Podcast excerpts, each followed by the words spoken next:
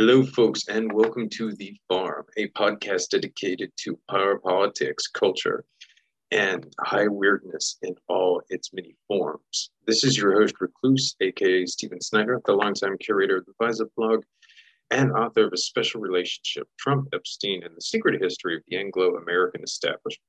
If you like what you hear here today, be sure to check me out at visapew dot blogspot dot com and procure a copy of that book and my other works at the Farm's official store, which is at the farm podcast dot store. That is the farm podcast dot store. Also, please consider signing up for the Farm's Patreon. You get two additional full-length shows per month.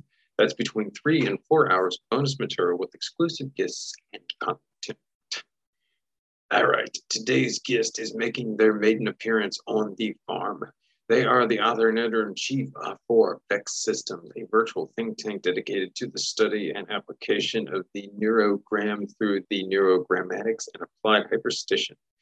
That sounds super intriguing, and you kids at home can subscribe to Vexsys Systems on Substack if you want to learn more about the topics we discuss today.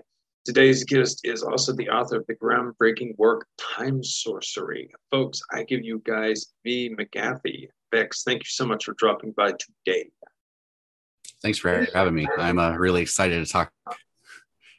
Yeah, this is going to be fun. All right, folks, at some point, some of you may have, as some of you may have grokked, Vex's work is centered around the magical system developed by the University of Warwick's legendary Cybernetics Cultural Research Unit, or C C R U. We've spoken a lot about this over the years and have done at least one deep dive into the history. But here I'm hoping Vex can elaborate more on their magical system, which has proven to be incredibly influential in the twenty-first century. So get ready for things like the neurogram, the C C R U's version of the Kabbalah, and Hyperstition, magical working designed to turn fiction into reality. But the main events, kids, is our discussion of time magic. This may be the most exciting magical current unfolding today, at least from my perspective. So here we go. All right. One of the most compelling aspects I found in your description of magic is the importance of action.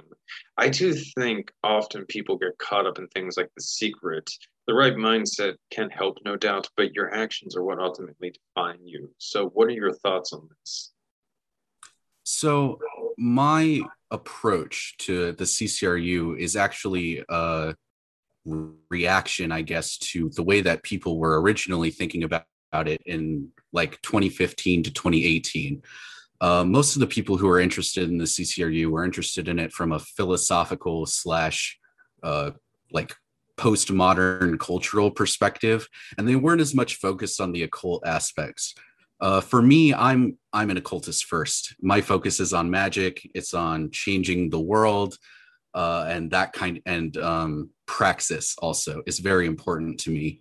Uh, so when I looked at the C C R U system and their writings, uh, my main focus and my main question was, how do we actually apply these things to our life and make use of them? Um, Like when it comes to, for example, the Pandemonium Matrix, which is the list of all of the lemurs or demons of the numogram, uh, I saw that and I said, oh, these are these are entities that we can talk to and we can interact with in some way.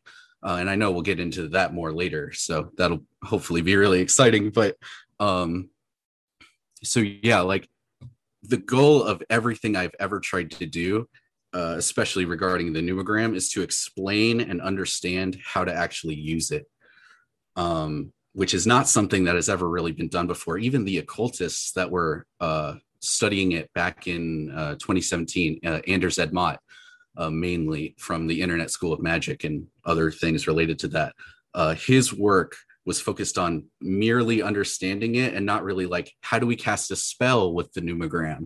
How do we actually do time sorcery? How do we change the world, change the past, change the future, change the present, et cetera? Um, so for me, uh, there are three main parts to that. The first is that uh, the C C R U is built around uh, a philosophy of materialism.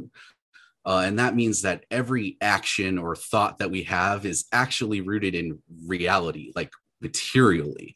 Um, and because it's materialist, uh, we can actually do something with it and change how we, or it's really more proper to say that how we look at things is a material reality and a material aspect of our lives. Uh, and that means that, like, we can understand it in terms of what's actually happening, which is like the philosophy of affects. Um, for me also personally, uh, I'm, my roots are in chaos magic. So chaos magic uh, is all about doing things that change the world. Um, also, I'm very influenced by Buddhism, uh, specifically Zen Buddhism. Um, and Gudo Nishijima Roshi uh, is, he translated Dogen into English. Um, and he's relatively famous if you know, like, Brad Warner. Um, but nevertheless, he calls Buddhism a philosophy of action, which is about, like, basically framing things as, how do we actually do something good with our lives? How do we actually make good choices and make the world a better place, for example? So yeah, I think all of that together is really what propelled me towards the active direction. Oh, well said, man. All right, so chaos magic is easily the most important magical system to emerge in the past forty years. Can you briefly go over its importance to the C C R U system? So there are two things that are important to understand, especially regarding the C C R U. The first is that all of the histories that we have are pieced together from random forum posts and, like, commentaries on commentaries, and then the memories of the people who were there. Um, at the time, the C C R U were not particularly popular, and their work was slept on for a decade. Um, they didn't really become popular until around twenty twelve. And in that time period, it kind of went through a lull where only a few people were involved. Um, so that is important to keep in mind throughout this uh, historiography, I guess. Um, the other thing is that the C C R U were directly against historicizing themselves in certain ways. So they, they didn't really talk about their influences that much. Um, instead, they would, like, indirectly reference them in writing, or they would create hyperstitional carriers that were similar to the people that they were writing about or talking about. Um, so all of that being said, uh, there are a few possible solutions to this question, uh, which are, first and foremost, the C C R U were outsider occultists. They stumbled upon an occult system and then they tried to make it work. Um, however, definitely a few of their original people were involved in the occult, at least, like, on the outskirts. Uh, Nick Land and Mark Fisher definitely read occultists. Whether it was just Crowley or if they were actually talking to people like Peter Carroll, we don't know for sure. Um, however, in uh, p- the post-millennium era, which is like two thousands Hyperstition blog, we start to see chaos magic come up more and more, where in which, like, Grant Morrison, for example, is referenced. Um, Northanger, who's a very uh, common contributor to the Hyperstition blog comments, and it's really important to uh, our work now, uh, both Vexsys's work and the work of other pneumogrammatics who are uh, working on the system. Uh, Northanger really put a lot of things in perspective for us. And she is a chaos magician, at least influenced by chaos magic. Um, however, the C C R U doesn't ever directly cite chaos magic or chaos magicians in their work. Um, the only magical texts that they really reference are classic scripts and Crowley. Um, they do reference Kenneth Grant a little bit, but only in terms of Lovecraft. Um, so it's hard to say explicitly how much they are connected. However, in the current moment, everything that the C C R U uh, has created has influenced chaos magic, uh, and especially, like, cyber culture chaos magic. Um, So like my work all comes out of chaos magic. And the reason that I could look at the C C R U system and make something of it is because I'm a, like I was a chaos magician at heart, though I don't identify that way now. I identify as a pneumogrammaticist, um, but it doesn't matter as much because it's all about um, affects. But so what we see is the C C R U resurging with the popularity of chaos magic, especially in online spaces. Um, so Twitter, Facebook groups, um, everywhere. Uh, also, Instagram meme accounts love posting the pneumogram as this like deeply esoteric meme. And so time works almost cyclically where chaos magicians look back at the C C R U and say, oh, they were clearly working like based off of our ideas. And so that history kind of invents itself in the present as uh, a, an artificial source for our resonances or currents. And I think that uh, it's really interesting to see it get even more popular, like in the last year, like as I've been, uh, cause I've been working on the C C R U systems for about two years now, two or three. Wow. That's been a long time. But anyway, um, yeah, I've been working on it for the last three years and, you know, three years ago, uh, almost no one knew what it was. And now people online just kind of know like, oh, the C C R U or, oh, the pneumogram, I've seen that picture before. Um, So despite the fact that the C C R U never really explicitly stated that they were chaos magicians, they clearly resonate so heavily with those communities that I wouldn't be surprised if they had friends, like friends or friends of friends. Um, obviously, they, they were deeply interested in Thelema. Um, so many A Q equivalences have been discovered between Thelema and uh, C C R U Kabbalah. It's very interesting. Um, but yeah, so I think, uh, actually, yeah, that's it. That's my, that's my answer. All right, so how about Discordianism? There seems to have been an incredible convergence between uh, chaos and Discordian communities during the nineteen nineties. Do you see this as underpinning the climate that produced the C C R U?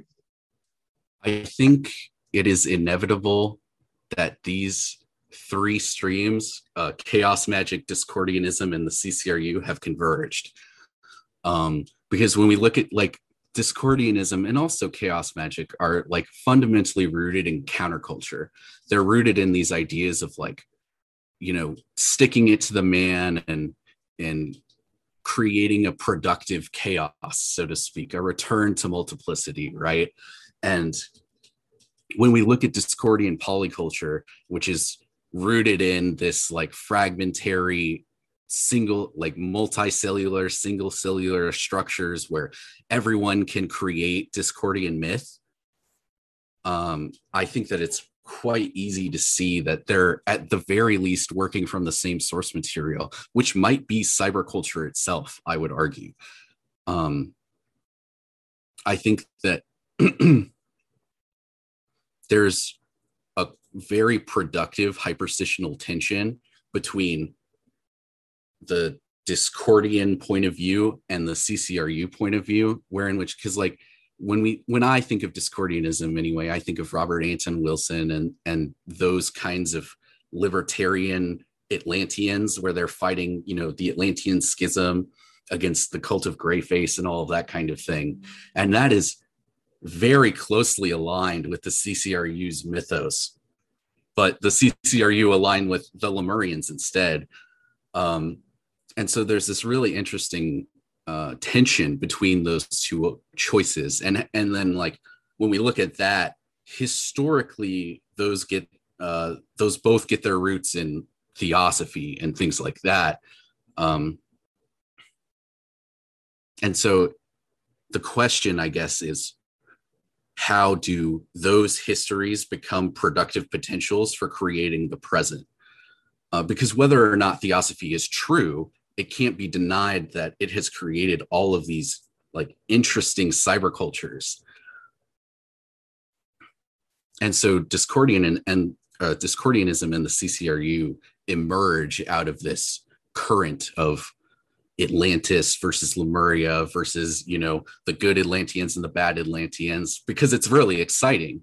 Could you briefly get into uh, the D K M U? I've long been fascinated by this group. Uh, give us a rundown of them, and the, for those of uh, listening who are unfamiliar with their history or lack thereof, since it's a little hard to find stuff on them at times.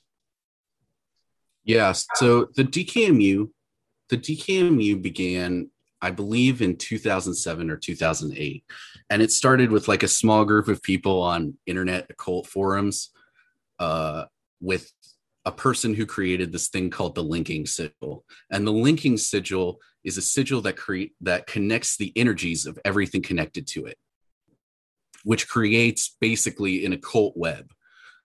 Uh, and this occult web, the goal of it is to share occult energy and create strange experiences in uninitiated folks.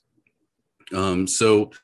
The D K M U's goal then, based on the linking sigil, became creating weirdness. And they began a war on consensus reality, which is the idea that we, like, our world is created based upon people's beliefs, which is a very chaos magic undercurrent, right? Where, you know, what you believe becomes literally true. Um, and we also see that in the C C R U materials, but in a sort of weird and different way, where it's what gets you excited in terms of hype uh, is what creates the world. The D K M U starts uh, the war on consensus reality. And for several years, it's just like a handful of people who do various kinds of, like, you know, internet magic, meme magic. Uh, they call themselves media magicians, where they create art uh in accordance with their will, basically, and it acts as like a hyper sigil.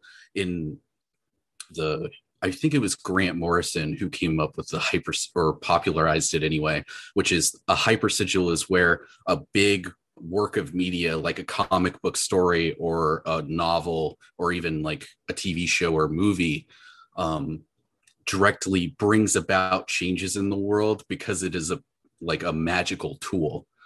So all of this converges, and the D K M U grows a lot on the internet. Um, and they have like a huge Facebook group still today, um, though the original members are not as active. But the goal of the D K M U is kind of just to like raise chaos and have fun. Um, but but they're also interested in kind of the sa- the Discordian sense of chaos, which is like this creation chaos. Um, in like a much more like uh, fundamental chaos sense, and not like chaos as in, oh, we're going to destroy everything and like kill everyone or whatever. Um, they're much more interested in, in a productive chaos.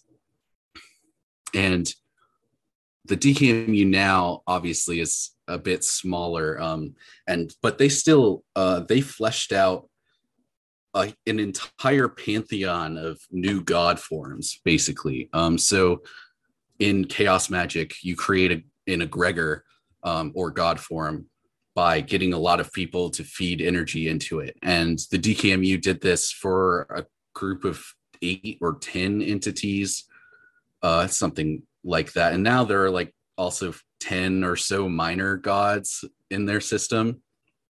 So they're still growing and fleshing out their work, uh, and they definitely still are a starting place for a lot of new chaos magicians today, where they look up chaos magic and they find out about the D K M U and they join their Discord or they join their Facebook group. And there are a few, you know, just good discussions and all of that stuff.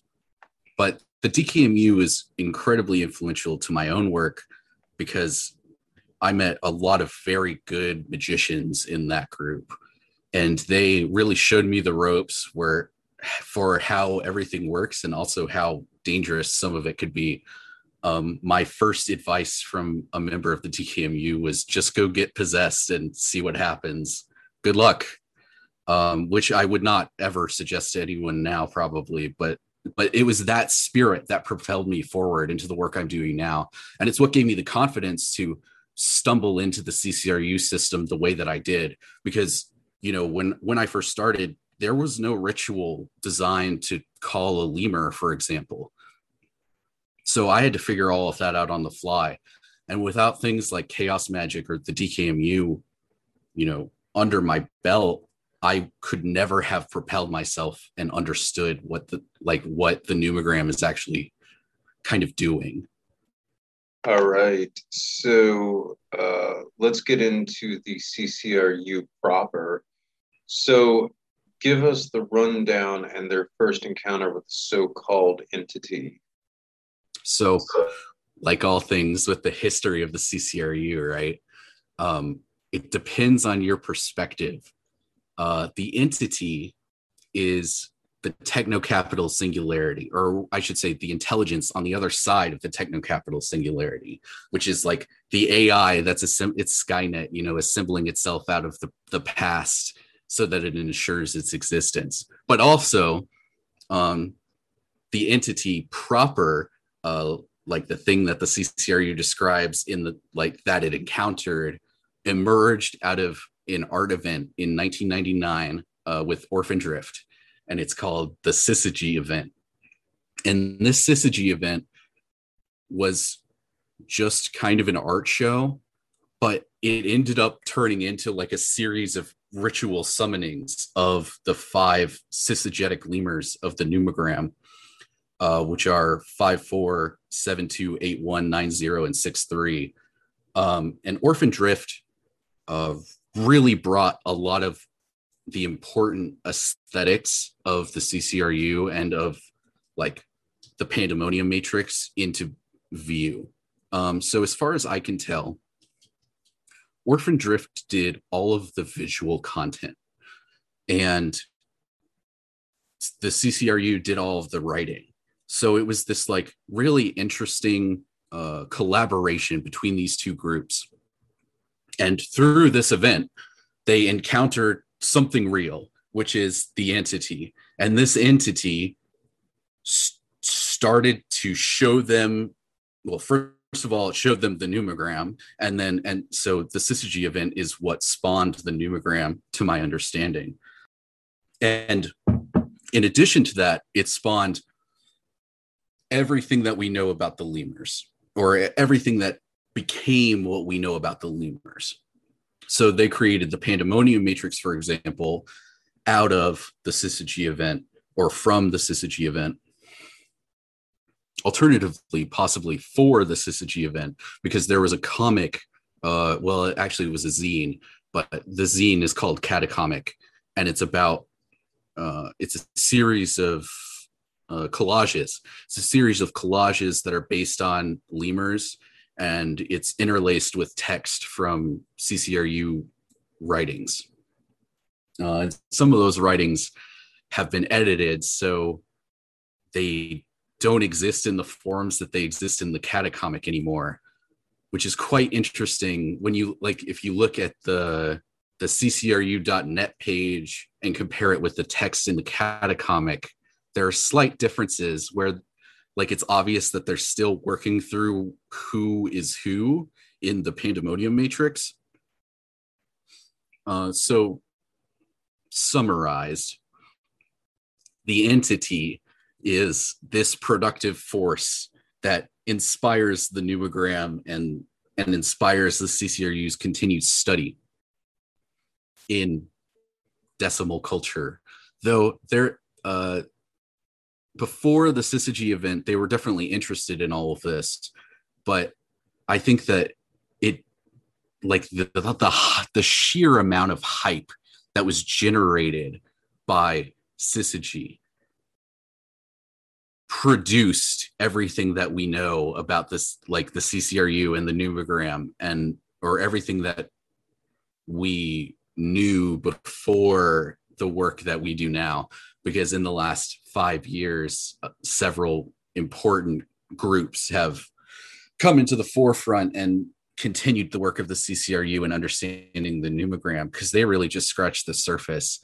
Um, so it's something, there's something to be said that like the entity left and then returned to us now in the form of like my work and a few other people's work Now, what that entity actually is, is impossible to say. Um, obviously, I mean, I, I preface this with it's the technocapital singularity on the other side of history, but it's actually totally uncertain what is on the other side of that singularity, right? So we won't really know until we get there, if we ever get there.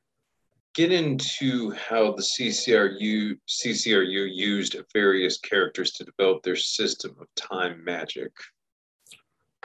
Right. So uh, these char- uh, these characters are called hyperstitional carriers, and the goal of a hyperstitional carrier is kind of to, well, it's twofold. The first is to capture a particular hype vector. Uh, which is just a fancy phrase for something that people get excited about. And the idea behind a hyperstitional carrier is to create an identity matrix around a particular hype vector. So a good example is Jack Schwartz, who's a favorite of mine that I've used in some of my work.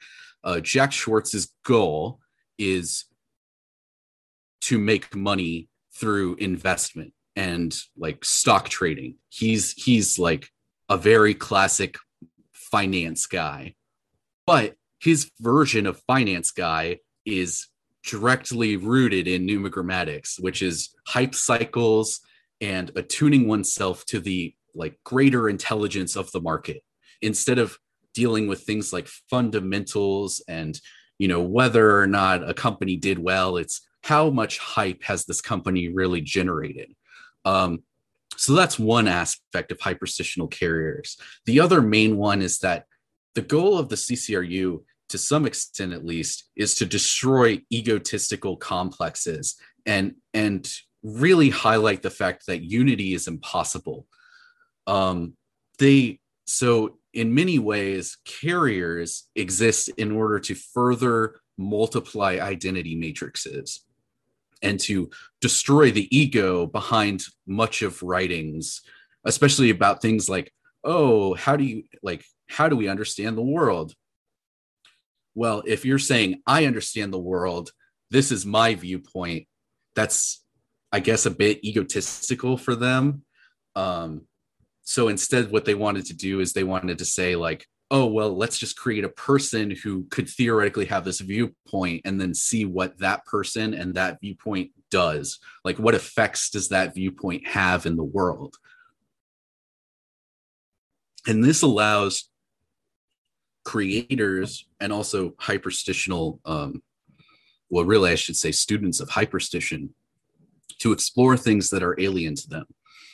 Because identity is is not this Uh, foundational element of the human experience. It's this uh, interdependent cultural complex that we've created in order to uh, decrease complexity in our daily interactions. So by creating hyperstitional carriers, you're taking a, an external viewpoint and determining whether or not it could be true, basically, based on whether or not it generates enough hype. So like uh, a good example, well, I'll use a classic C C R U example, which is Oscar Sarkon. Um, so Oscar Sarkon is this very interesting guy in that he's a, he's a programmer who teaches at uh, Miskatonic Virtual University, and his focus is mainly on like computers becoming self-aware, so artificial intelligence, but he he's also interested in like uploading humans to the internet. Like, how do you upload a human consciousness to the internet?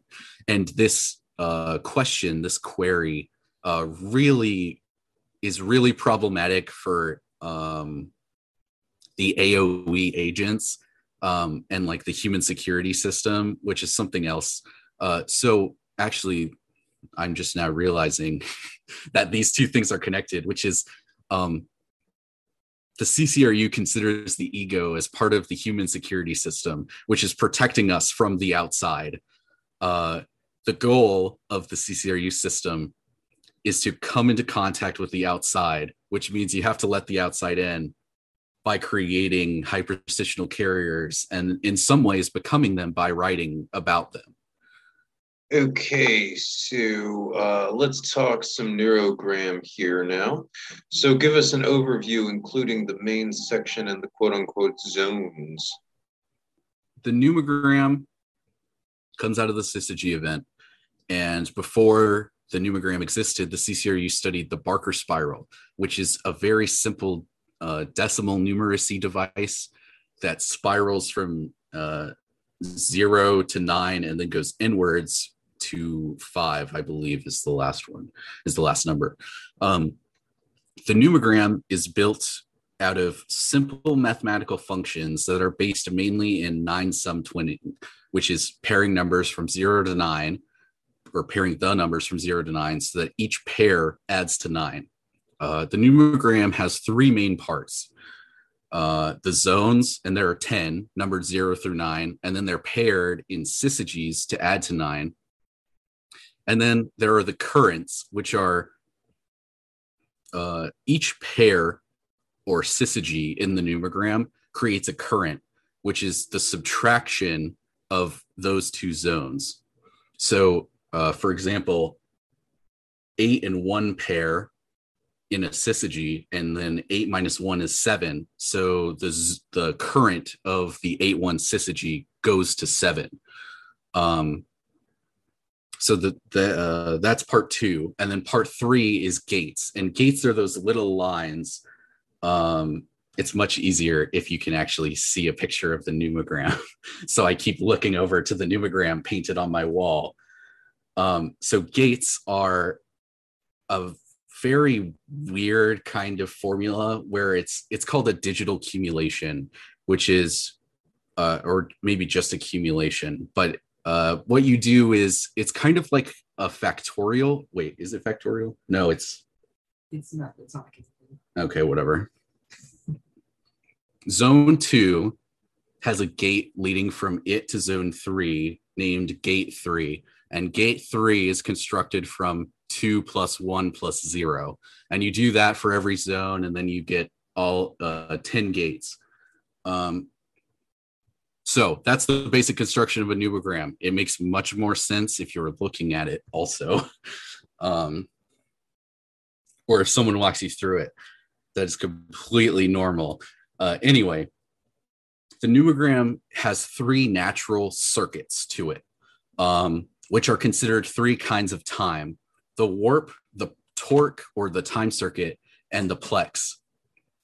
Um, the warp is uh, associated with Deleuze and Guattari's Nomad War Machine. Uh, and it's a very tight, uh, scary circuit, essentially, because it, it only has two pieces to it. It's uh, the topmost circuit, which is uh, the six three current.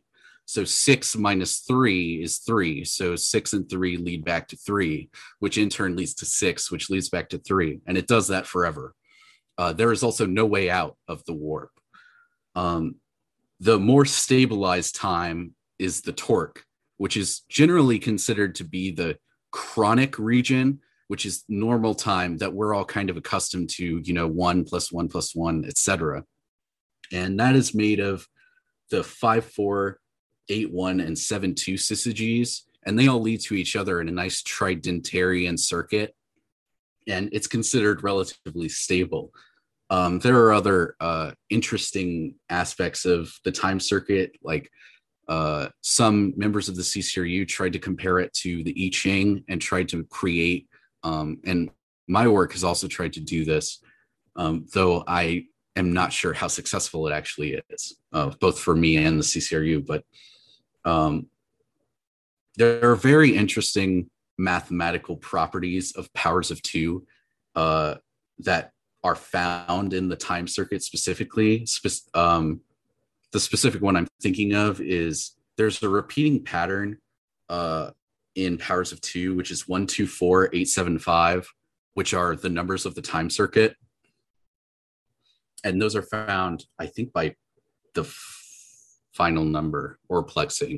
Um, so that leads me to uh, plexing is an operation done to numbers in the numogram, which is where you take uh, each placement of a given number. Like if you had two hundred fifty-six, you would add two plus five plus six to cumulate or plex it um, to get um, what two plus five plus six is thirteen, uh, which then further plexes to four. Hopefully that's right, whatever. um, so the plex is another xenochronic region along with the warp. And the plex is considered no time almost, where it's such high intensity and also zero intensity, because zero, uh, the plex is nine zero. Um, and so nine minus zero is nine. So the current doesn't move from nine, but it also encapsulates zero. So it's this very strange motion where it doesn't exactly move, but it's kind of like still submerging both zones. And the plex is uh, many things: the phenomenon, the plane of consistency, the, you know, the high intensity body without organs, uh, some say. And it's kind of like from whence everything comes. Uh, and this kind of makes sense because properties of a numogram are based on which base it's in. So the numogram that I work with is the decimal numogram, which is base ten. But any base can be, uh, can construct a numogram or a numbergram. Uh, I think in my book, I use the pound sign, pound slash gram, um, to describe those. And each base numogram, base in numogram, has specific properties that are different. So like a base one, uh, one gram, I guess, only has one zone, which is zero, and only has one gate, which is also zero, gate zero. And, and that's it.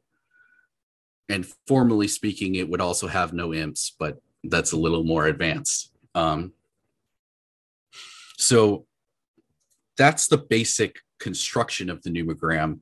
And then all of the like hyperstitional vectors of it are attached to the numogram through carriers and unbelief and hype. And there isn't really a unified meaning of what the numogram is, but only that it creates things, like it literally produces them, I should say, and it produces interesting vectors of contagion.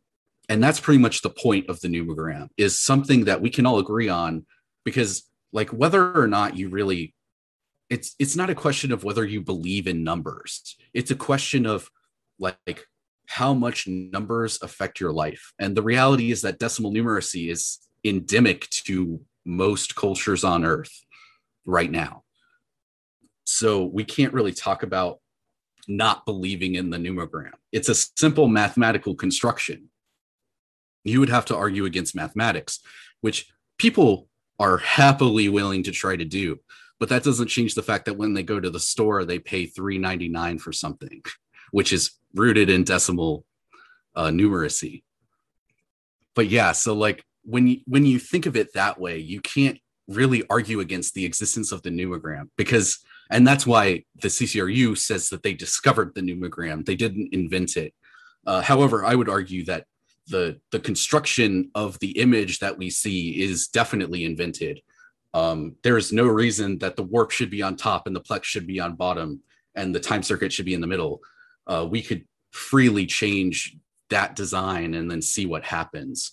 Uh, and that's something that I definitely think could be pushed more. And that's something that I want to do with my future work, is pushing different constructions of numograms and different base numograms and seeing what happens.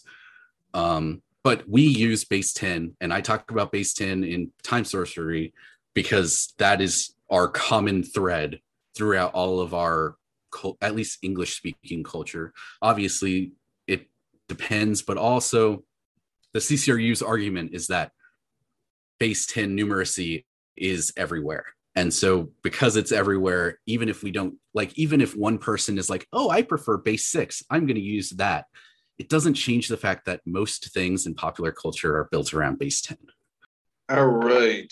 Uh, I think one of the uh, the most important points you raised in Time Sorcery are the parallels between the C C R U's approach and what is often referred to around here as astromagic or astrotheology. You go with celestial magic, but we're talking about the same thing, I think. I've delved into this subject a bit of late on the farm. There's a fabulous subscribers episode with the great Peter Mark Adams uh, exploring his uh, gates of Saturn that goes deeply into the subject. And I urge everybody to uh, check out if you haven't done so already. Uh, I also did a solo show by myself, roughly based around Kubrick's two thousand one, that also explores this subject. Astral magic is the foundation stone for a lot of Western magical traditions. It involves ascending through the celestial spheres to the planetary or stellar powers, or the reverse, drawing these forces down into yourself. So Vex, can you please elaborate on this and how it applies to the C C R U's system? One of the reasons that I attached uh, a lot of my work to astral or celestial magic is because it's incredibly popular nowadays. Everyone I know is at least a little into astrology. And that means that it's very viral.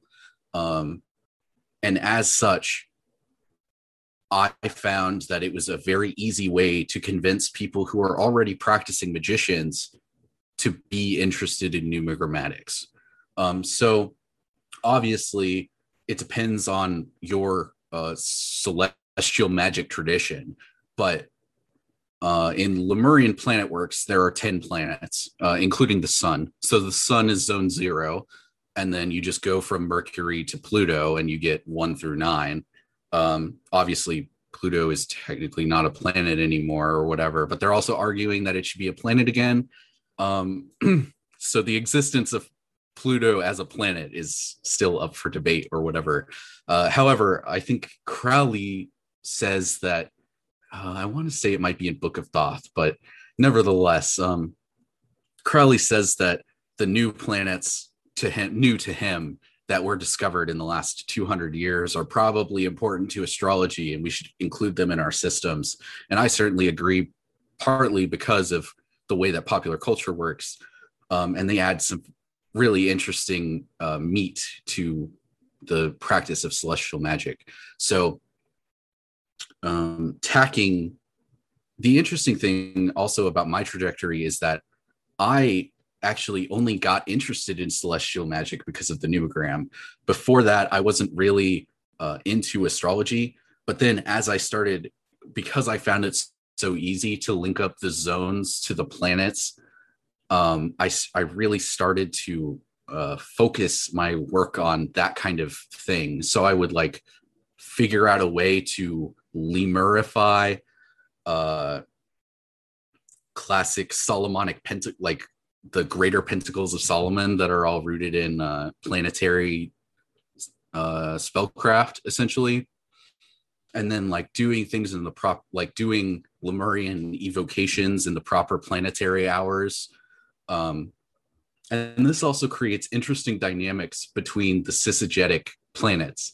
Like, for example, my, well, my favorite is Mars and Jupiter, and Mars is zone four and Jupiter is zone five. And these are common, uh, th- this Syzygy is named Kaddick, and Kaddick is the destroyer. Uh, she is a rabid dog endlessly chasing her tail to destroy all of everything. Um, and the C C R U says that we're in the age of Kaddick now, which there's certainly quite a lot of evidence in favor of that. Um, but so Kaddick, through astral magic, is the conjunction of Jupiter and Mars. And when we look at like those two energies, at least from my perspective, obviously I'm sure that um, other people might feel differently. And that's part of the exciting thing about numogrammatics, is that we can disagree and still have productive conversations, because we can return to the reality of the con- like the conjunction of four and five. So like, even if I disagree about uh, the particular color of Mars, for example, um, like what color should be used in martial spells. We can determine it productively uh, through hyperstition, instead of saying, well, oh, well, my tradition goes back to the, the ye olden days where everything was this color or whatever. You, you know what I mean? Um, so anyway, all of that's to say the, the inclusion of astral magic in my work is entirely to build hyperstition around the numogram so that it can spread. Uh, and it's because it's so easy to translate astral magic to the numogram. Um, it's really, really fast to spread, you know, oh, five, four conjunction, like everything's going to, like something bad is going to happen, or like there will be chaos, et cetera. Or alternatively, like, The well, another interesting combination for me is the combination of Earth with Saturn. So, uh, in Lemurian planet works, Earth is associated. Earth Zone Three um, is associated with, you know, runaway creation. It's associated with, you know, life multiplying and multiplying endlessly. Whereas Saturn, obviously, Zone Six is associated with, you know, both death as well as life, right? Um, it depends on who you ask. A lot of contemporary astrologers are a bit afraid of Saturn because Saturn forces you to really pay for things and forces you to be constantly, you know, memento mori, your time is going to run out on this earth. Um, and so it becomes like this necessary limiting or balancing factor to Earth's, you know, runaway creation, where Saturn forces things to die. And I think that that's quite a, a productive relationship and conjunction between those two ideas. Um, obviously, traditional astrology is geocentric, so it's based off of like what we see when we look up. Um, I'm currently exploring, though I haven't finalized anything, um we have, my spouse and I have some ideas uh for this, but we're currently trying to tease out a system of heliocentric astrology, which is still rooted in time. So um this is something else that's important about astral magic, is that it's rooted in time. Like timekeeping originates with watching the stars move and watching the planets move. Um and I think it was Jung who has a quote that's like, uh, you know, what is so mysterious about the time and place you're born affecting who you become? Uh, and this is in reference to astrology. Um, and that was quite a long time ago, before computers. And now, you know, and e- even in his time, though, more charts were being ran in his time than ever before. And now more astrology astrological charts are being run and read now than ever before. So I think that in a lot of ways, there's still a lot to tease out about these systems. Um, and it's not purely, like, it doesn't have to purely be rooted in, in these traditional, like, oh, well, this planet means this thing, and this planet means that thing, et cetera.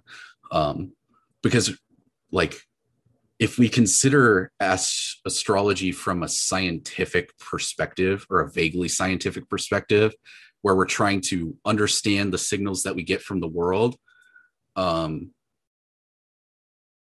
then it's not, then like we're just getting way more data now than we've ever gotten before. So I think it's, it's just a really productive vector, and it's really exciting to see uh, when things work out, and also when things don't work out. Yeah, no, it's definitely a fascinating take on, I mean, this subject, no doubt. Okay, Vex, tell us about Cthell and, pardon between the pronunciation about that, I apologize, and uh, the deadlines. And uh, I got to ask, too, because I'm a huge B O C fan, was that in reference, uh, I think, to the song Deadlines that they had? As far as the song goes, I have no idea. Um, but... So Cthell is, uh, I'm not really sure if the, there is a standard pronunciation of Cthell, by the way. I don't think it matters that much personally. But so Cthell is simultaneously an entity as well as a place. So I think you and Ed Berger talked about Cthell a bit, which is um, framing Cthell as like the electromagnetic uh, intelligence that controls the earth, as it were. Um, and so you could consider Cthell as like the entity on the other side of the singularity, but you could also consider it as the place, um, which is the center of the earth. And uh, specifically, uh, this zone is associated with the plex, which is nine zero. And uh, gate forty-five specifically, which is nine's gate, uh, zone nine's gate, is called the utter minus of Cthell. And this is the home of the lemurs. The lemurs are, of course, also known as demons. And my work is, well, my work really began with calling the lemurs out of Cthell to try and make contact with them. Uh, so Deadlines is also kind of like this. Well, Deadlines is a deeply hyperstitional creation that has literally from like created itself from fiction. So it started as a bar that existed only in uh, Nick Land's fiction, as well as, well, actually it existed in Nick Land's fiction first. Um, He has a few short stories that take place in Cthell, or not in Cthell, in Deadlines. Um, and then Amy Ireland wrote a piece called Ascription. And in Ascription, uh, it takes place in Deadlines. And so my spouse and I, uh, as we were continuing our research into the pneumogram, were like, we need a place where people can, you know, hang out and talk about the pneumogram, because one didn't really exist. So he said, oh, well, let's start a Deadlines Discord server. And now there's a Deadlines Discord server, which is more or less the same as, you know, the Deadlines in fiction, where, you know, weird people come and talk about the numogram or talk about mysterious experiences that they've had more generally. And even more still, people are talking about creating a real Deadlines bar, uh, sometime in the, you know, the next ten years. So we might literally see Deadlines create itself more than it already has, which is really exciting. Um, so uh, astrally speaking, I'm not sure uh, how familiar you or your audience is with uh, uh, spirit magic and that kind of stuff. So I'll go over a brief overview. Um, The way that I think of the lemurs, which we'll get into more later, but basically they are also entities which exist like in another plane that we can go to and astrally travel to and access. Um, so the place that we go to meet them is Cthell, and also uh, Deadlines. And Deadlines actually acts as this astral anchor between our world and theirs. Um, so... For my work specifically, I traveled to Deadlines and then traveled to Cthell beyond Deadlines. Um, and, and so like, there are a lot of uh, simultaneous meanings happening in these words for me. And I think a lot of hyperstitional uh, creatures, as it were, uh, where there are a lot of layers that we can take them. Uh, and it really depends on where we are most excited about them that we should move in the direction of. So like, you know, my friends that really want a real life Deadlines are interested in a place where they can hang out with their friends. But then there's like the Deadlines Discord server, which allows, you know, people in seven different time zones to talk at the same time, uh, which in itself is an incredibly like interesting hyperstitional time problem, where in which like the internet contracts time into like a singularity of the only time is the present. Uh, like you and I right now are talking across time zones. And then the people who will listen to this conversation later are also talking, like communicating with us through time. Um, and, and Deadlines really exists as like the center of, of all of these weird templexities, which is just a fancy word for time anomalies.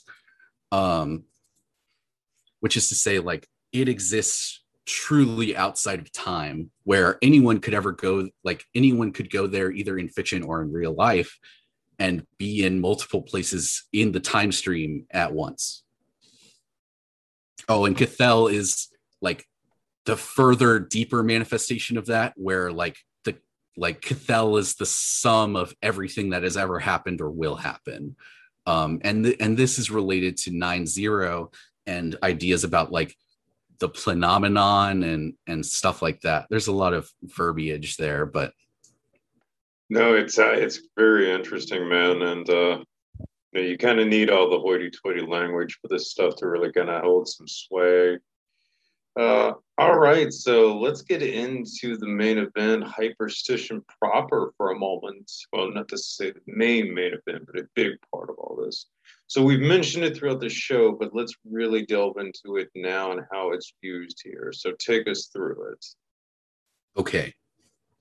Hyperstition has a, several definitions. Uh, I'm not going to just read them off because I could, but I won't.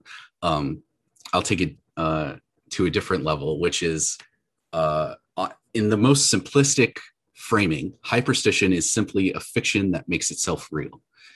And the C C R U described a tool set that can be used to create hyperstition, and their framing is relatively straightforward. There are three parts to hyperstition. The first is the numogram, the second is mythos, and the third is positive unbelief. So the numogram acts as the basis of all hyperstition.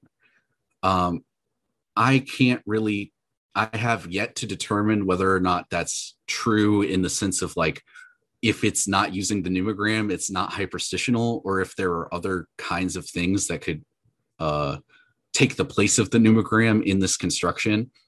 Uh, I tend towards the more conservative definition just for ease of understanding, because it's kind of hard enough to grok. Um, so at the basic level, we have the numogram, which is just a mathematical construction. It's a diagram of numbers, and it doesn't mean anything. So what we do, because for whatever reason we do this, is we make connections between these things, and then we ascribe them meaning. So this, like, there's no real meaning to the fact that five and four add up to nine, but the five, four Syzygy is hyperstitionally imbued with mythos. And the mythos is the hyperstitional carriers. It's, you know, the stories of the lemurs and the stories of people interacting with the lemurs. Whether or not, you know, they really interacted with them is kind of besides the point. If you can be made to believe that there is a conversation happening between you and a lemur, that's no, not really different at all than actually having a conversation with a lemur. Um, so the mythos then is determined to be true or false based on whether or not people unbelieve it. Um, and positive unbelief is kind of a weird term that's hard to grok. Um, so that's why in most of my writing, I try to use the word hype instead of positive unbelief, because I think hype is much more accurate. And and it's also kind of like they define positive unbelief as hype. Uh, and hype is an interesting word because it really points to the excitement, the bodily experience of, like, when you hear an idea that's really cool and you're like, damn, it would be so freaking awesome if that happened. That hype, that excitement is what feeds hyperstition. Because it's not a question of like what is true and false now, but what can become true later. Um, so like, even if today, like if I were to write a story today about, I don't know, whatever, but if I were to write a story and it it's taken as fictional today, and then, and I even claim this is not real, like, don't worry about it. And then like ten years down the line, people don't see my commentary and say like, oh, this is definitely real. Like this definitely happened. Um, and then they run with it. That's hyperstition. Uh, and obviously, the big example that the C C R U uses, as well as many uh, other people, are Lovecraft, or is Lovecraft. Um, H P Lovecraft's work, he hated, um, well, hate is really completely the wrong word. He did not believe that he was writing reality at all. Um, but then over time, magicians took up his work and said, like, this stuff is real. Like, I've seen the Shoggoths, I've seen Cthulhu, you know, I hear Cthulhu whispering in the walls, as it were, or whatever they say. Um, and it becomes something really real, I guess. Uh, whether or not you actually ever find the the altars to the, the old ones doesn't really matter, because, like, you can believe that they're there. Like, you... Like, it would be so cool to see them, that they become true in a sense, because then beyond that point, you could even say, like, oh, well, like, maybe, you know, the Atlanteans destroyed all the altars or something like that, where it's like, you know, if, and, and this is where time sorcery really gets its roots, which are like, the only moment that is certain is your current experience. So if you weren't, and, and like, even if you were directly involved in a conversation in the past, that doesn't mean that your memory is necessarily accurate, right? So what we have is the possibility of the past being changed because people are excited about the new idea. So for example, like, earlier on, I pointed out the, uh, the fact that the C C R U didn't directly reference chaos magic.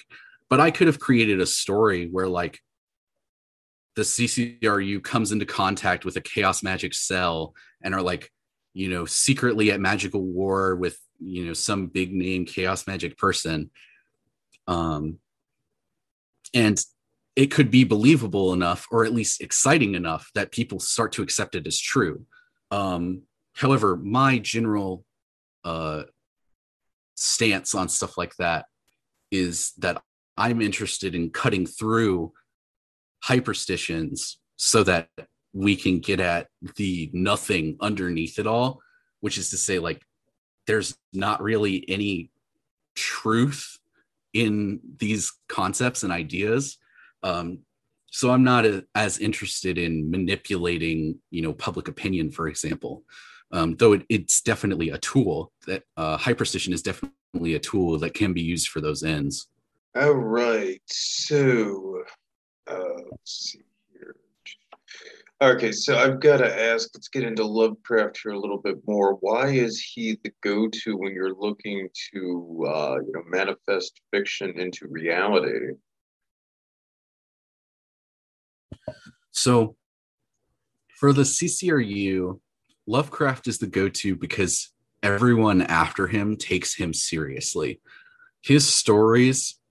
So uh, another aspect of hyperstition, which I didn't touch on, is that it it has to be made, like, collectively. It has to be explored from, like, multiple different people pushing a particular narrative.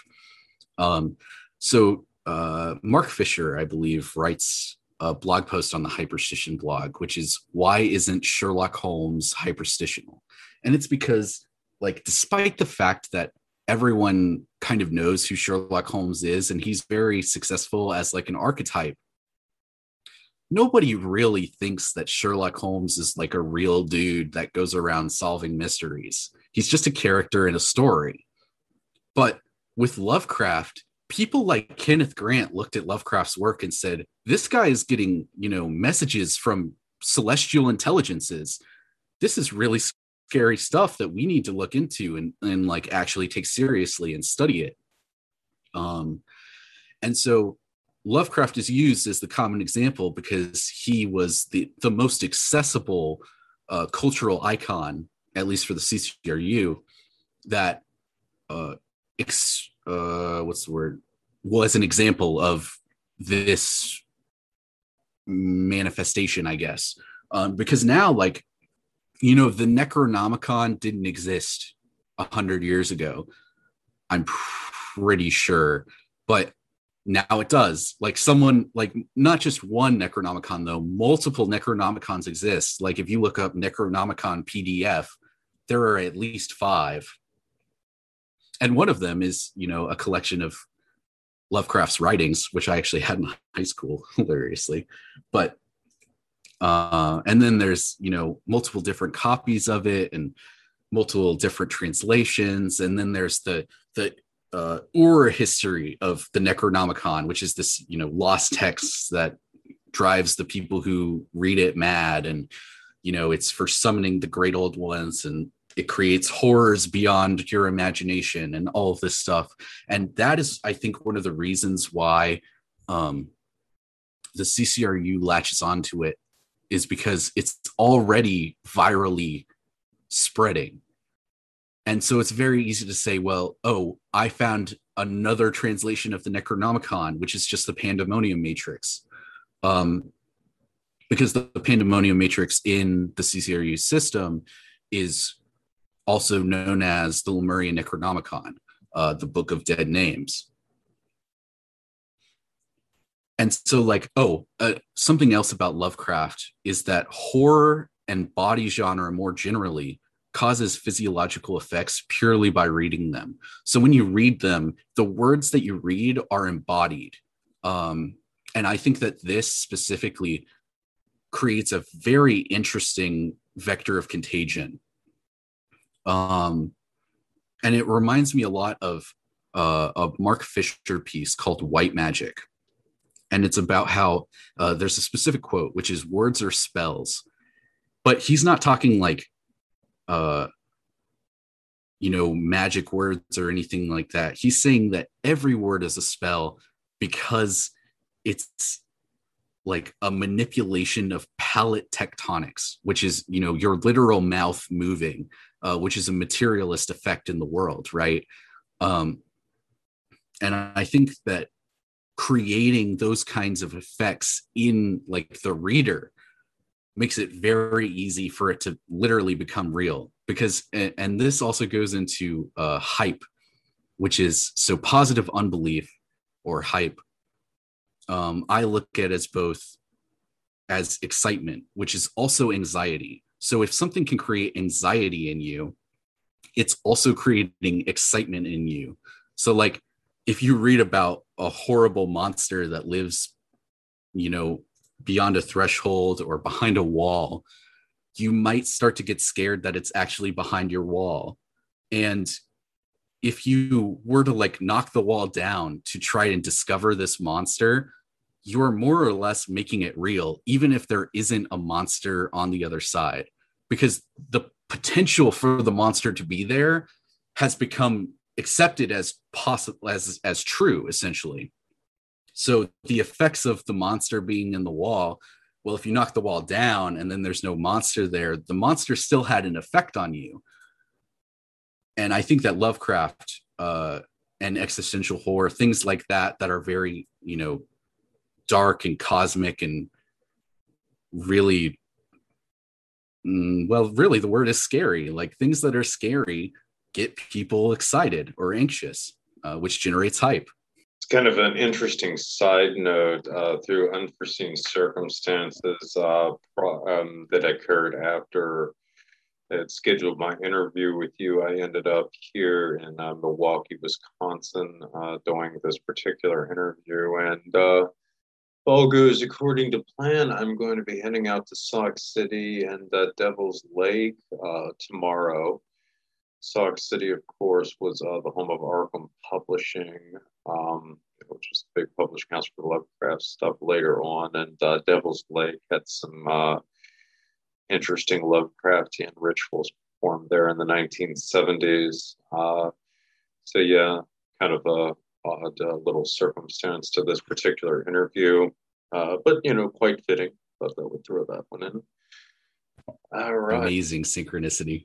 Yeah, it's amazing how much this kind of stuff actually happens to me too when I do these kinds of interviews. Really had a fascinating time since I interviewed David Beth on the Saturnine Current and uh, the Cosmic Gnosis. Um, it's a great one too. Uh, but Mister Beth, it's coming is- for you. yes, yes, yes, indeed. uh, on the topic of things coming for me. Uh, so take us through how we build our own reality tunnels and how this applies to Colonel Michael Aquino's concept of mind war. Okay, so I think that the fundamental takeaway from the C C R U's philosophy is that you can never actually escape into obje- objective reality. There are only various levels of subjectivities. So literally speaking, then, the world is what you make of it.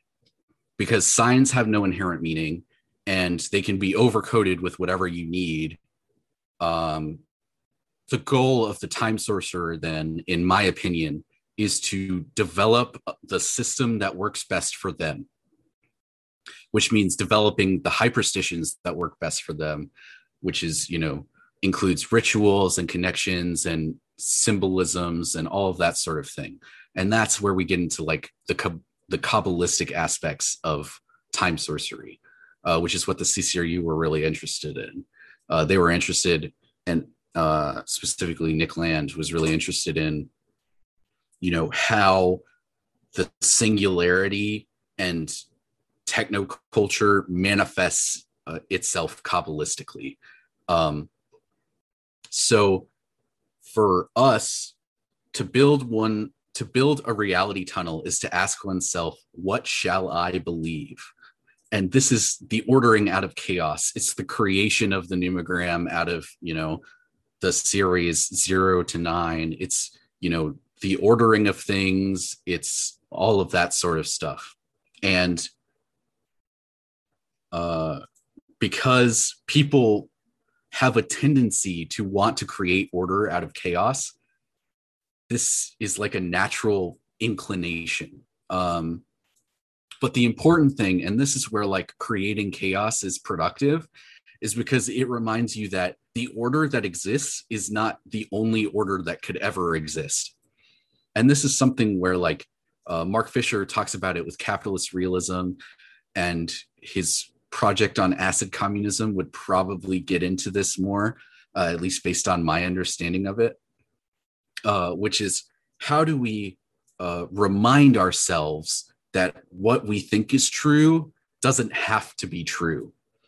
Uh, and so this relates to mind war, as like mind war is a manifestation of hyperstition.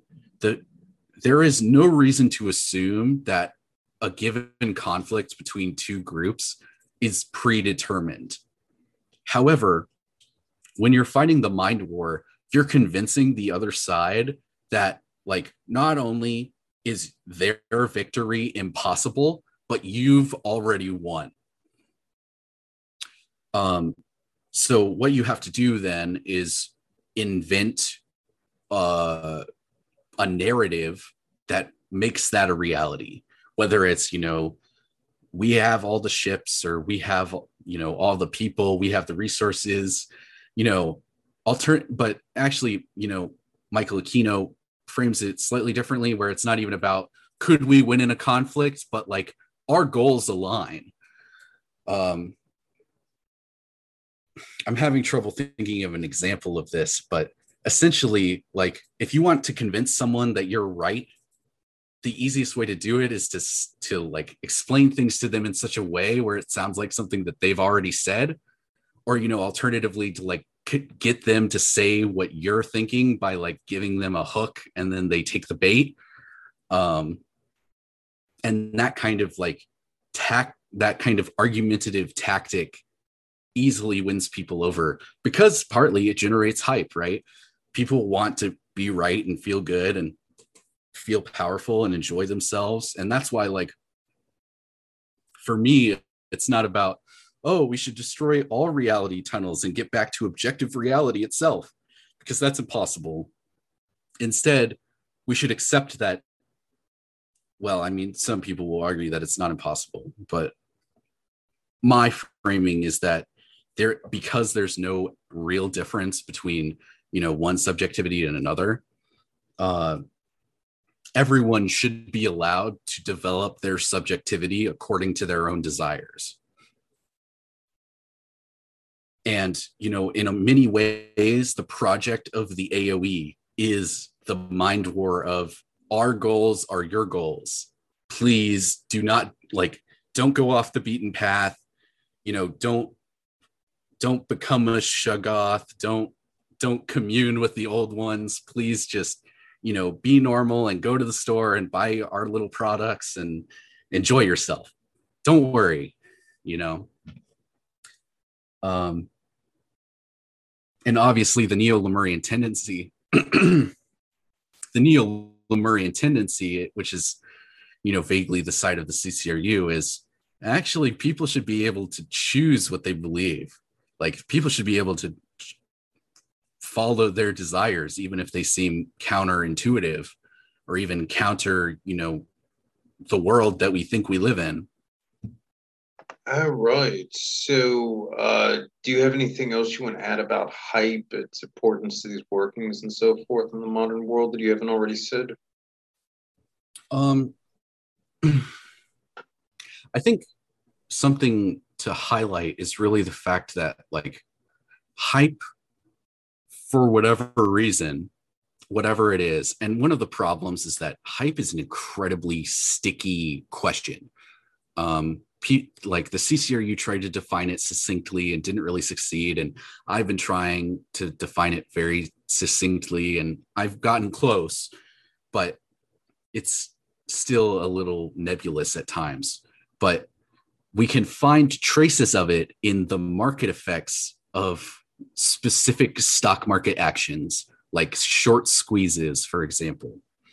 And like, so GameStop was this wonderful, beautiful hype example. Um, uh, so for those that don't know, the GameStop stock underwent a short squeeze of sorts, wherein which a lot of people bought into it, but there wasn't enough supply of GameStop stock.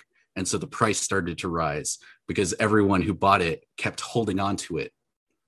Um, and this is like a natural market effect. This is just what happens when supply and demand work out the way that they uh, naturally do if left unchecked. And like, whether or not those people believed in GameStop was totally irrelevant, because holding the stock made them more money, at least on paper. Um, and, and that made other people want to buy into the stock because they saw that they could continue to make money as well. And there are still, it's also important to note that there are still some questions regarding this system. Like, does it actually require someone to buy into the hype? Like, does someone have to essentially say, like, oh, I'm going to put, put up real resources to make this a reality? Um, And I suspect that the answer might be yes, but there's still a lot of room for conversation around, you know, this and other parts of the C C R U system. We're really barely, well, I wouldn't say barely at this point, I guess, but we are scratching the surface and just revealing, you know, the top handful of layers. Yeah, no, it certainly seems like it. And uh, I mean, it's obviously highly versatile, um, but yeah, it's, uh, it, it, I've seen a lot of it really starting to spread increasingly in the last five years. And some of these underground uh, currents, you know, not at all really related to any of the Nick Land stuff or the, you know, the so-called Dark Enlightenment. It has been uh, quite fascinating. All right. So can you talk a bit about the Lemurs and your experiences with them? Yeah. Um, so my history as a magician is mainly through spirit work and necromancy, um, goetic demon summonings, uh, you know, talking to spirits of the dead. Uh, my very first experience with magic was summoning my friend's dead boyfriend, Uh, who had just like recently passed. Um, and it was, I mean, I performed that as like kind of a joke, and I convinced, and and then I had a classic spiritual, uh, like ghost experience of the cold spot uh, where I was touched on my arm, and I got like confirmation from someone in my family at the time. This is like, you know, ten years ago. And I got confirmation from someone in my family that there was a cold spot on my arm. And I was like, oh, a ghost touched me. I guess this stuff's real. Um, so I've always been fascinated by spirit systems, and uh, chaos magic was always really interesting to me because, you know, you could create a spirit out of just like your sheer will. Um, the lemurs are not quite uh, spirits, though, in a traditional sense. Um, they're best understood as swarm intelligences. Uh, they do not really differentiate themselves very easily. And part of the problem here is that they're defined, so lemurs are defined mathematically um, by, they are under, uh, traditionally defined as the irreducible hyperdistance between two zones. Um, and as uh, more advanced pneumogrammatics would know, they're just higher order imps. So imps are impulse entities, which are just connections made in the numogram, including zones themselves. Uh, there are one thousand twenty-three imps. But we only deal, for the most part, with the ten zones and the forty-five lemurs. Um, but I'm also working, my current work is rooted heavily in impology. Um, And I'm currently on Twitter, I'm currently exploring imps uh, a bit. But anyway, so my first experience with the lemurs was my first real act of pneumogrammatic magic, which is I summoned the five Syzygies. And originally I was going to do, I was going to do a week-long project where I was going to summon one a day, and I had like this series of questions to ask them to try and get a better handle on the system, because I understood it enough to kind of dip my toe into it, but I didn't really understand what to use it for yet. So I figured that, you know, contacting the lemurs would allow me to understand what they like, what they were doing and where they were coming from. And so the first lemur that I summoned was Kaddick, five four, and it was, uh, I used a television as a black mirror, and I drew a, uh, bl- a white triangle as like the center of summoning, right? Um, where you summon the demon into the triangle and, and then evoke it to appearance. Um, so I kind of played off of those themes, and surprisingly slash unsurprisingly, you know, something came through. And I was so like excited and energized from that, that I decided to summon all of them in one night, which looking back is just utterly ridiculous, because summoning, even summoning like a couple spirits at once is very difficult. Um, so summoning like all five lemurs or all five syzygy, uh, syzygetic lemurs, you know, in a moment where like I didn't really understand them was quite, you know, the entity was contacting me. It was reaching its tendrils out. And then I was infected, and that was it. The rest is history. But um, so that was my first real experience. And then throughout time, I've come to understand them less as spirits and more as like masks or resonances of energies. Um, so a great example of this would be like summoning Kaddick as uh, a manifestation of the conjunction between Jupiter and Mars, or like using Kad- uh, Katakian uh, symbolism, like a rabid dog or the color red or blood or, you know, anything like that. Uh, and on this point as well, um, the lemurs that have net spans from uh, any given zone to zero, so like uh, five zero, for example, are considered the greater planetary lemurs. Um, and the reason for this is that those lemurs are called the doors of given phase. And these doors like open up the potential of the complete set of lemurs from uh, five zero or X zero to, you know, X to X minus one.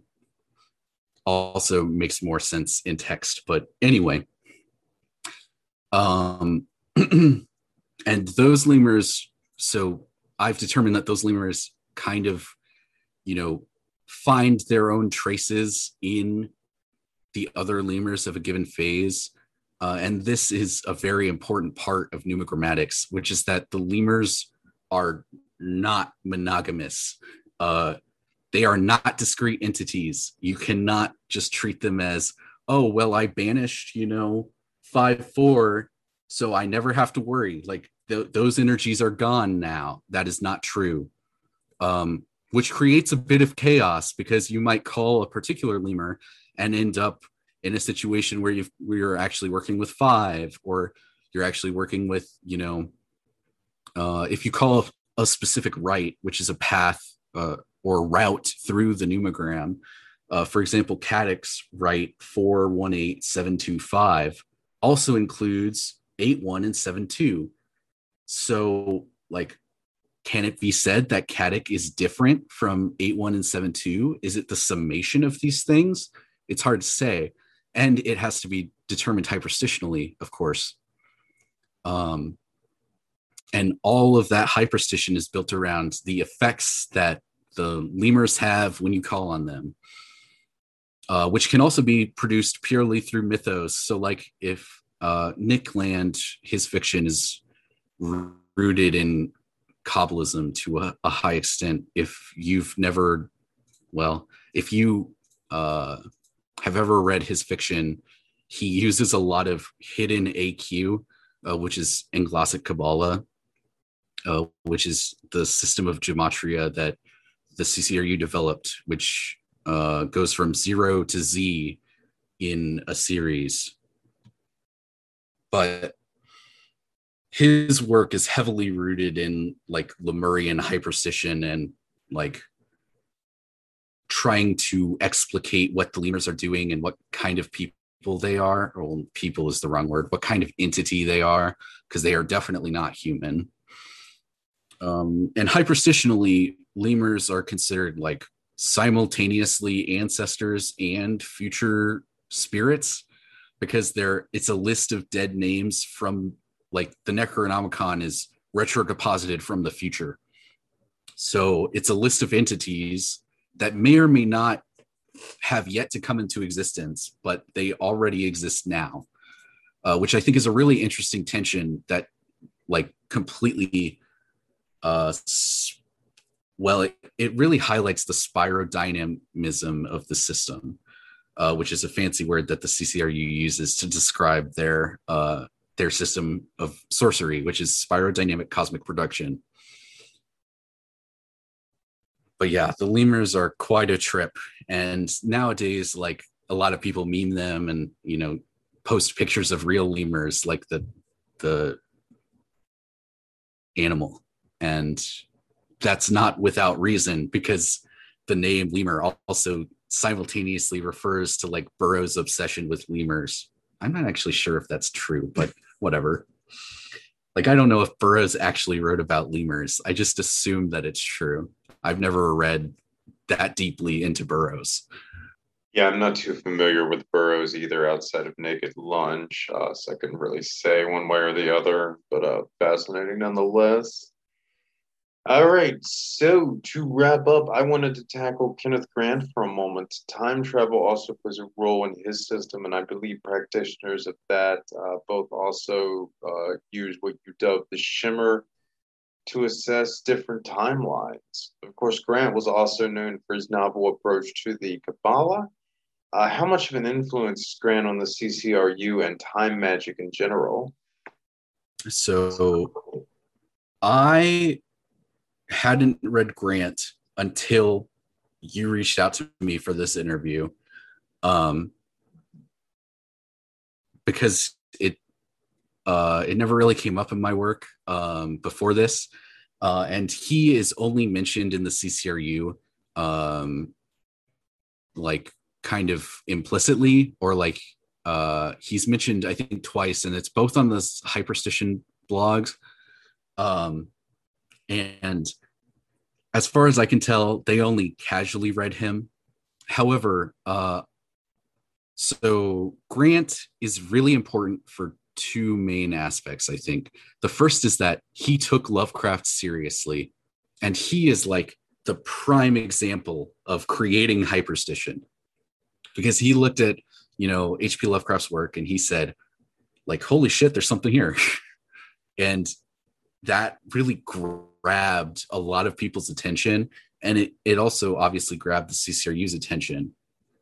Uh, in my opinion, I think that uh, the C C R U's work is in many ways a direct critique of Kenneth Grant's project, um, where instead of like, based on what I read of Kenneth Grant's work, and like also the project of Thelema in general, um, I think that the C C R U looks at the project of unification and the project of like, oh, we can go back to like the traditional dynamism of the old ways, where if we just like, if we reread the Babylonian scripts, if we could ever find them, we would have all of the answers we could ever need and everything would be fine.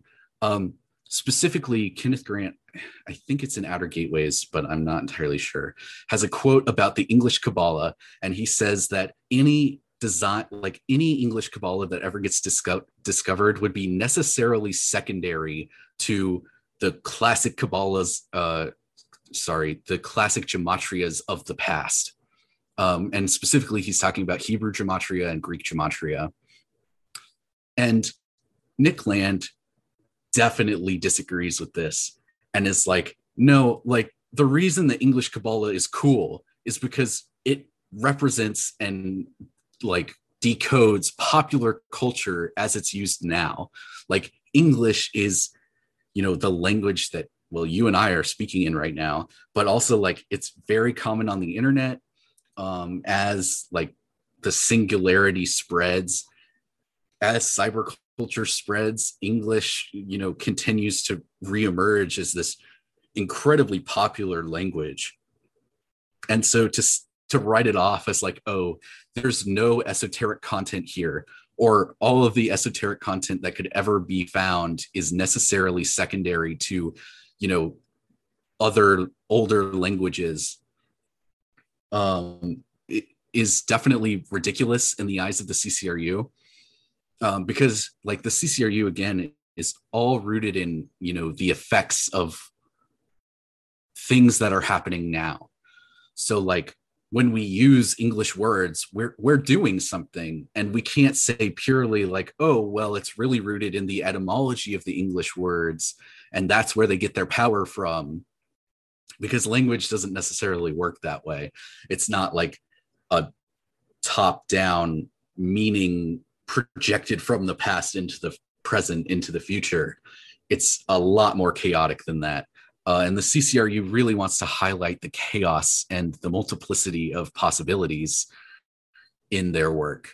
Um, so I think in that, but, you know, at the same time, they obviously don't ever write anything about how like Kenneth Grant sucks or anything like that. So I'm sure that they respect him uh, and respect his work. And I mean, I reading his book uh, and reading, I think I started Ninth Arch also, but it's quite interesting stuff. And like, he clearly did incredible magic. Um, and so I think that like looking at the way that he wrote and the way that he, like his commentaries on uh, his received works that he did with his temple are very good, like very interesting to read. And I think that everyone should at least look at them, uh, if only to discover how to actually use Kabbalah and apply it. Uh, because that's something that I think new people to the C C R U system have trouble doing, is like, well, what do you actually use A Q for?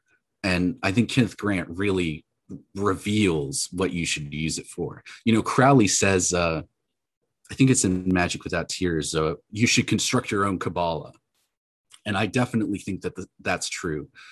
And the C C R U drives that home even further by making it about, you know, popular culture as in what we're speaking now instead of uh, returning to tradition, as it were.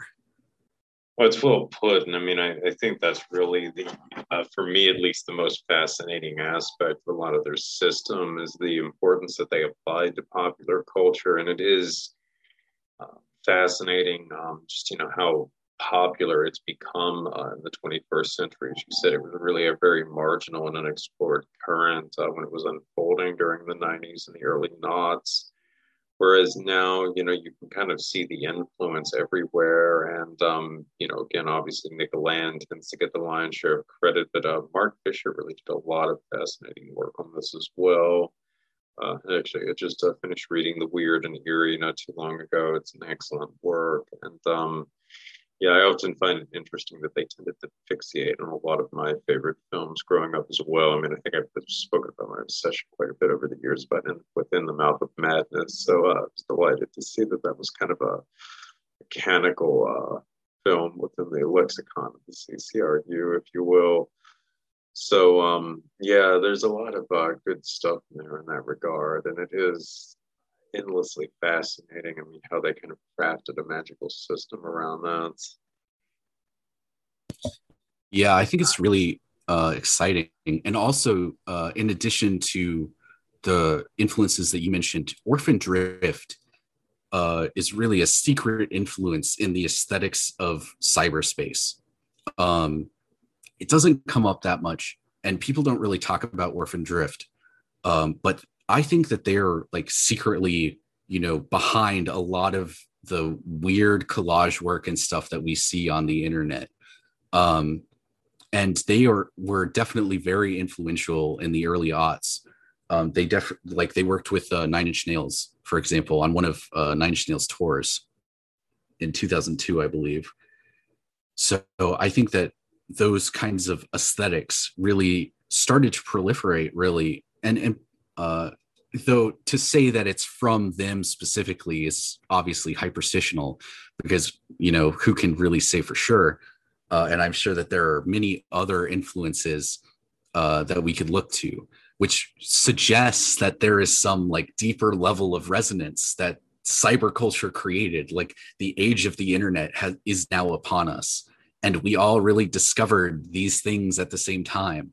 And now, like, you know, in the last five years, we're rediscovering them as like, oh, like the internet doesn't have to just be Facebook and MySpace. It can be this other weird crap, you know? You know, that is an interesting point. I mean, that has, you know, definitely the last uh, five or so years, maybe even a little further back, we have seen a massive resurgence of O G cyberculture. That is for sure. And it has been interesting to witness it.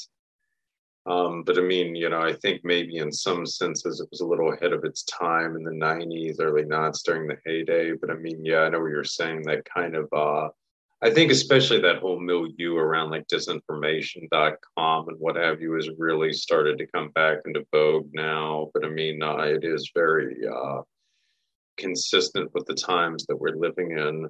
Uh, it is chaotic, if nothing else. Yeah, definitely. And I think that that's also interesting when we think about things like hype cycles and like, because, you know, everyone, well, maybe not everyone, but the people I know who are interested in economics say that economies work in cycles. So if culture also works in, in a cyclical manner, then we could say that like, well, the resurgence of cyberculture uh, and cyberpunk as we know it, or as we knew it in the nineties, and now it's returning to us, was more or less predetermined. Um, whether or not that's true, I don't know. And I would say that time is a spiral. So it's it like we may be returning to the past, but we're also cutting it up. Uh, we're doing something new with it. Whether or not anyone wants to believe that is up to them. Well, uh, well put, Vex. Well put. Uh, I suppose on that note, uh, we shall wrap up then. I want to thank you very much for dropping by. It's been a fascinating conversation, and I'm uh, sure a lot of the uh, the listeners will enjoy this one immensely. Uh, everybody loves them a good talk about C C R U, time magic, and all that good stuff after all. All right. Well, with that, I will say, as always, good night and good luck to you all.